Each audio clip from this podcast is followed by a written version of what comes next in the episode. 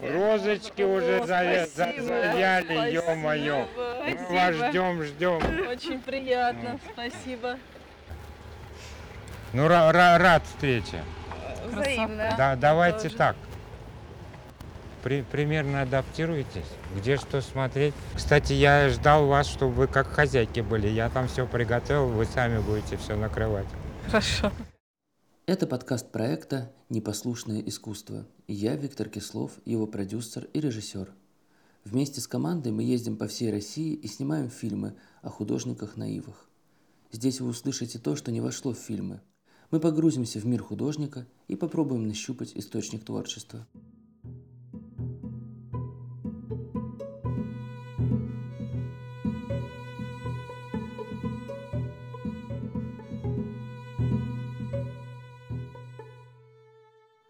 Александр Емельянов сочетает в себе и художника, и врача, и философа, и еще много разных ипостасей.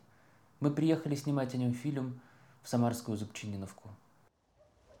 Хорошо вы- выбрать какие-то, помимо, помимо вот этого, типа, в кавычках, искусства, красивые картинки, вот при, при, при природу снимаете, когда вот эта че- череда идет природы и, допустим, человека. Ну, у нас здесь, как видите, природы особо нет. Ну, что, ну что-то можно там... Побольше, чем в Москве природа, я вам скажу. Ну, больше, чем в Москве. Но, но у нас все-таки, не, к, к сожалению, деревень. То есть, но в огороде тоже что-то можно там. Чеснок растущий, кра- красота, так скажем, зе- зелень. Вот это. Нет, я не снимала. То есть я где, где-то маленькие Ну, детали. И вместе с тем, чтобы эти детали были объяснимы. Потом, как вы смонтируете, какая будет общая идея, я с, трудом представляю. Александр – создатель самобытной арт-среды. Кроме живописных полотен, у него расписан также весь дом, а во дворе установлены причудливые инсталляции. У меня здесь нагромождение проектов, и иногда непонятно, о чем вообще речь. Вот вы хотели представить среду. Вот вам музей нас, народных арт-сред. Это мой забор. Года четыре назад выйти обычному человеку на улицу с, с с с такими вещами очень сложно. Но я в, ко- в конце концов вышел, потому что в, в огороде тоже места не хватает, когда картошку надо сажать. То есть это и- идея была скворечники сделать, симпатичные скворечники. Кстати, птички завелись. Высидели и уже улетели. Ничего Цел- себе. целые, целые два месяца вот в этом скворечнике. Вот дядь, дядь, дядь, огороде. этот, мухол- мухол- мухоловки, скорее всего. Но птенцов я не видел. Но кормить они и, и пищ- пищать, пищать целые это, два месяца пищали. Здесь по писку было. Наша встреча началась с экскурсии по арт-среде. Эти инсталляции созданы из хлама со свалки. Это и металлолом, и старые инструменты, сломанные телевизоры, и огромное количество детских игрушек, машинки, самолетики, куклы, солдатики. А вот здесь у вас кто живет? А, ну это, это, это декоративно, солдатики. Когда-то я начинал, как я начинал, у меня музей, мастерская игры в солдатики. Это Там- потому что у вас военное прошлое? Нет, Нет? это из-за того, что у меня это солдатиковое детство. То есть из детства. А, то Это- есть у вас э, солдатики в детстве были? Да, это огромное было увлечение солдатики в детстве. Кстати, я их очень много рисовал. Схематично рисовал, играл. Вот. У вас И тут это- огородик такой прям хороший. Подождите, какой хороший, не сглазьте. Здесь был сарай дровяной. От бабушек, от дедушек остался. Я его снес и э, к соседям решил строить стенку. да. Кирпич поэкономил. И все, что из сарая было, то есть фляги, кастрюли, этот, холодильники, внизу ванна. И вот я стал строить сначала стену, потом ее отдекорировал и опять же под солдатиков. То есть здесь уже все, что от родителей, от бабушек, от дедушек. да. То есть это память, монумент, память предкам, таланты, возможности потомкам. То, что я мог для них сделать, меня спрашивают иногда, этот, на кладбище не так часто ходишь. Вот моя память. А о моих предках и вместе с тем это и мое, мое личное. Э, Меня спрашивала милиция, когда я вышел на, на забор и вывесил э, этого А- Андре, магазин оружия Андре. А, Через два дня, не прошло и двух дней, в калитку стучат. Я давно этот э, звонок отрезал, у меня стучат. Открываю, стоит милиционер, великолепный такой милиционер, юный лейтенант, весь вот такая фуражка, пистолет у него весь надраенный, светится. Рядом с ним дама, представляются. «А, Я ваш участковый полицейский, это инспектор по делам несовершеннолетних. То есть однозначно тема моя. Мы проезжаем мимо, смотрим магазин оружия Андрея. Решили посмотреть, что такое. Не подумайте, что кто-то что-то, мы просто мимо проезжаем.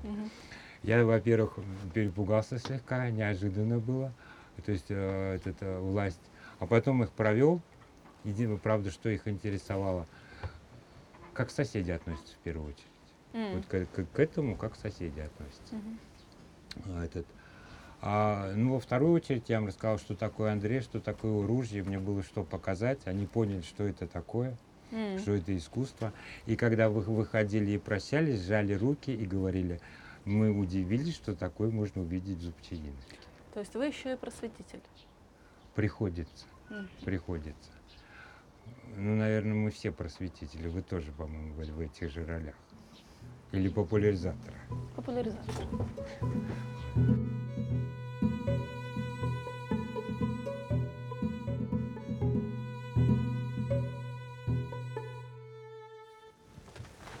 Началось все все-таки с живописи у вас. Да, рисовать я в- начал в детстве солдатиков. Причем иногда рисовал и этот по заказу. Один раз я участвовал в конкурсе, конкурс рисунка объявляли. Я срис- срисовал, взял и полностью срисовал через копирку или через стекло рисунок.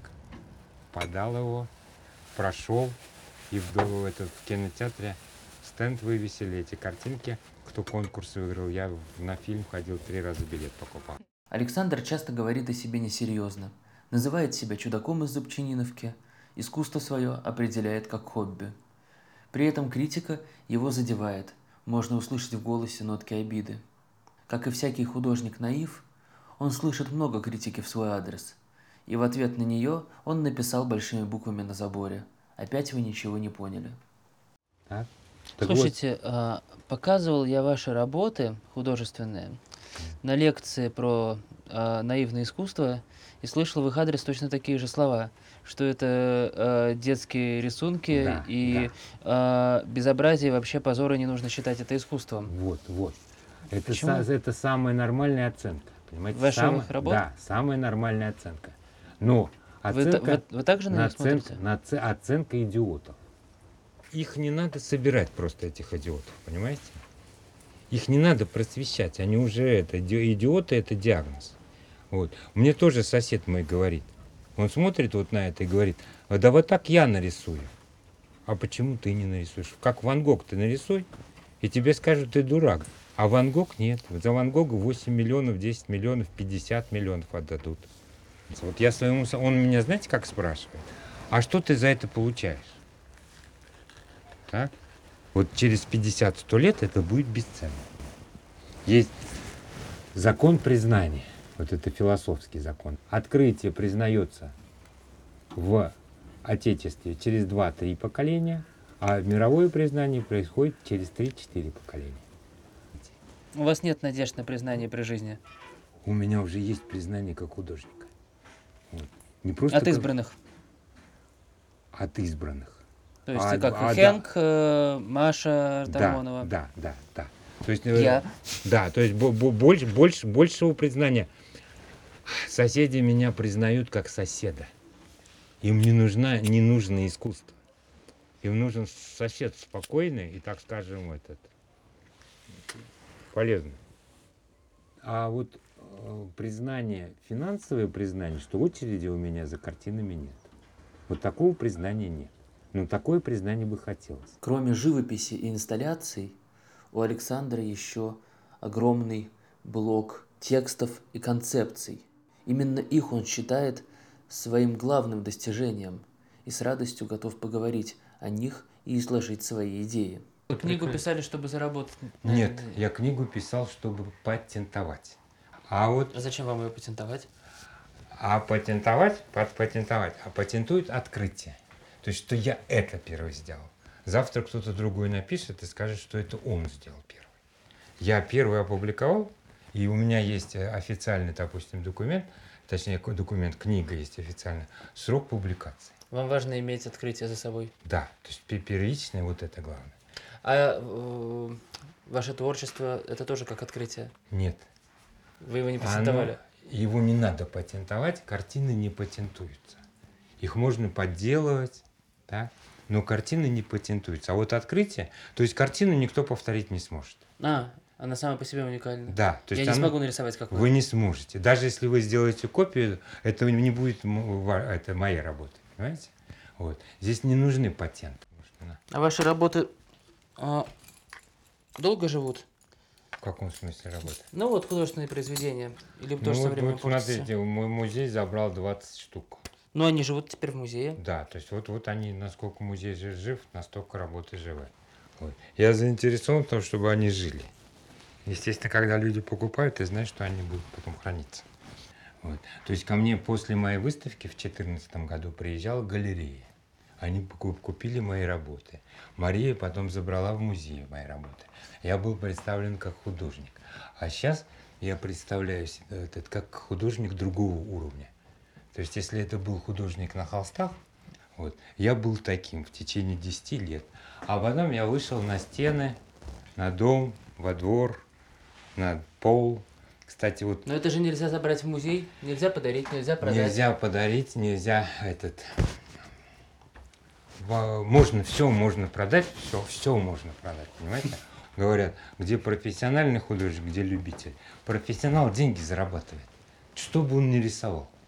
Он деньги зарабатывает, он этим живет, так скажем. А вы? А- вы а- профессионал? А я не профессионал, я не смог это, я не могу это продать.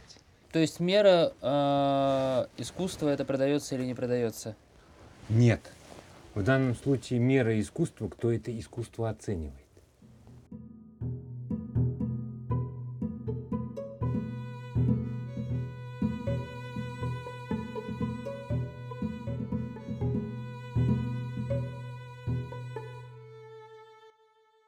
Почему важно слушать комментарии художников-наивов? Александр Емельянов говорит так. Я вышел на стену, я вышел во двор.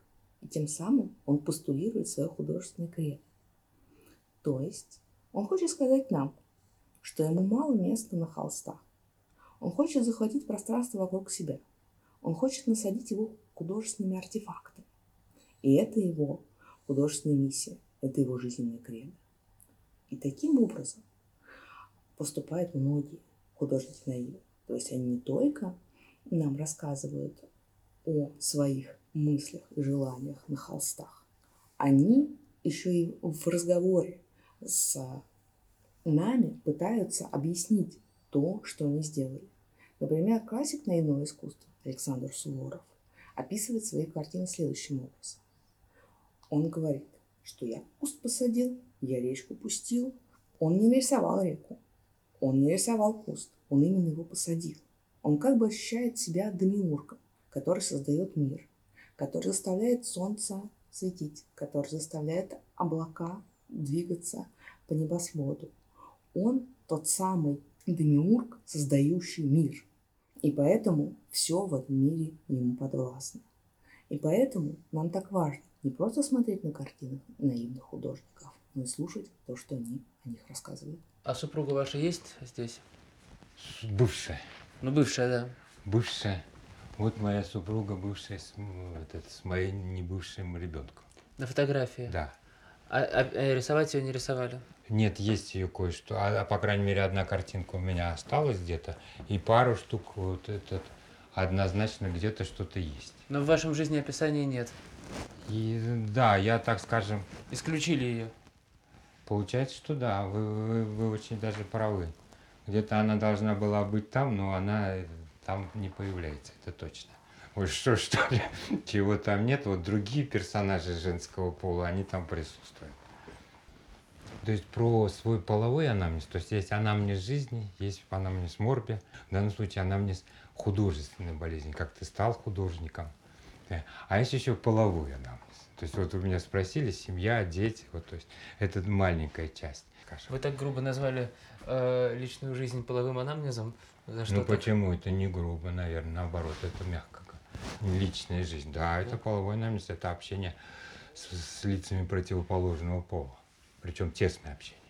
У вас так много обнаженных женщин. Не, ну а обнаженные женщины это искусство, по-моему, без обнаженных женщин не бывает. Это однозначно. А сейчас наукой занимаетесь? Если на сегодняшний день я практикой не занимаюсь, вы это хотите услышать, а я занимаюсь исключительно своим открытием. Я сделал под макушку. То есть я обозначил первую неврологическую школу. То есть на сегодняшний день я выступаю в качестве историка медицинского. Историка медицины. Да. Новый Завет с точки зрения врачебного прочтения. А в Бога вы верите? По поводу Бога, по поводу верующий, неверующий, я всегда отвечаю, я врач. Я врач. Врач – это мировоззрение. А другие э, врачи Ну вот что как- думают о вашей истории медицины? другие врачи в основном ее и не читают. Так же, как а вы рассказывали читают. им? Рассказывал. Мне сейчас Ре- чуть-чуть рассказали. ре- ре- реакция, допустим, разнообразная. Один мне сказал, коллега, я ему рассказал пару случаев, реальное объяснение, как, допустим, Иисус по воде ходил, или деревья почему засохли, или он мне сказал, ты его разве- развенчиваешь. Я говорю, как я его развенчиваю? Ну ты, типа, он Бог, а ты его развенчиваешь из этого. Во-первых, Бога нельзя развенчать. Так? А во-вторых, я наоборот не развенчиваю, я ему даю человеческую жизнь. Да. А вы всю жизнь занимались вот э, какими-то такими ху- э, художественной деятельностью в разных видах? Или пришли в какой-то момент? Виктор, как можно написать диссертацию по медицине, играя в солдатики? Легко, сперва играете в солдатике, потом идете писать. Вот я до, до 18 лет я играл в солдатики. А после 18 мне пришлось играть в это студента медицинского. И до, Но все равно играли ж. до, 30, до 30 лет, до 30 лет я ни во что не выиграл. Вот с 30 лет я начал играть в офицера. Да, до 30 лет я занимался только делами настоящими. А что бы вы никогда не нарисовали? Никогда бы не написали? Я уже давно ничего не пишу. Несколько лет я этот последний там несколько картинок был, я уже давно картины не пишу. Мне это уже поднадоело. Перешли к инсталляциям. Ну и инсталляции, так скажем, уже хвост. То есть у меня Что уже это? Хвост? хвост. Хвост, значит мне, хвост? хвост мне уже и этим неинтересно заниматься. Виктор, вас а, а, этот еще хуже обзовут. Меня? Ну, Меня за что? ну за, за, за то, что вы этот детский фильм сняли игрушечный. Ну, по-моему, это будет интересно. По-моему, это будет прекрасно.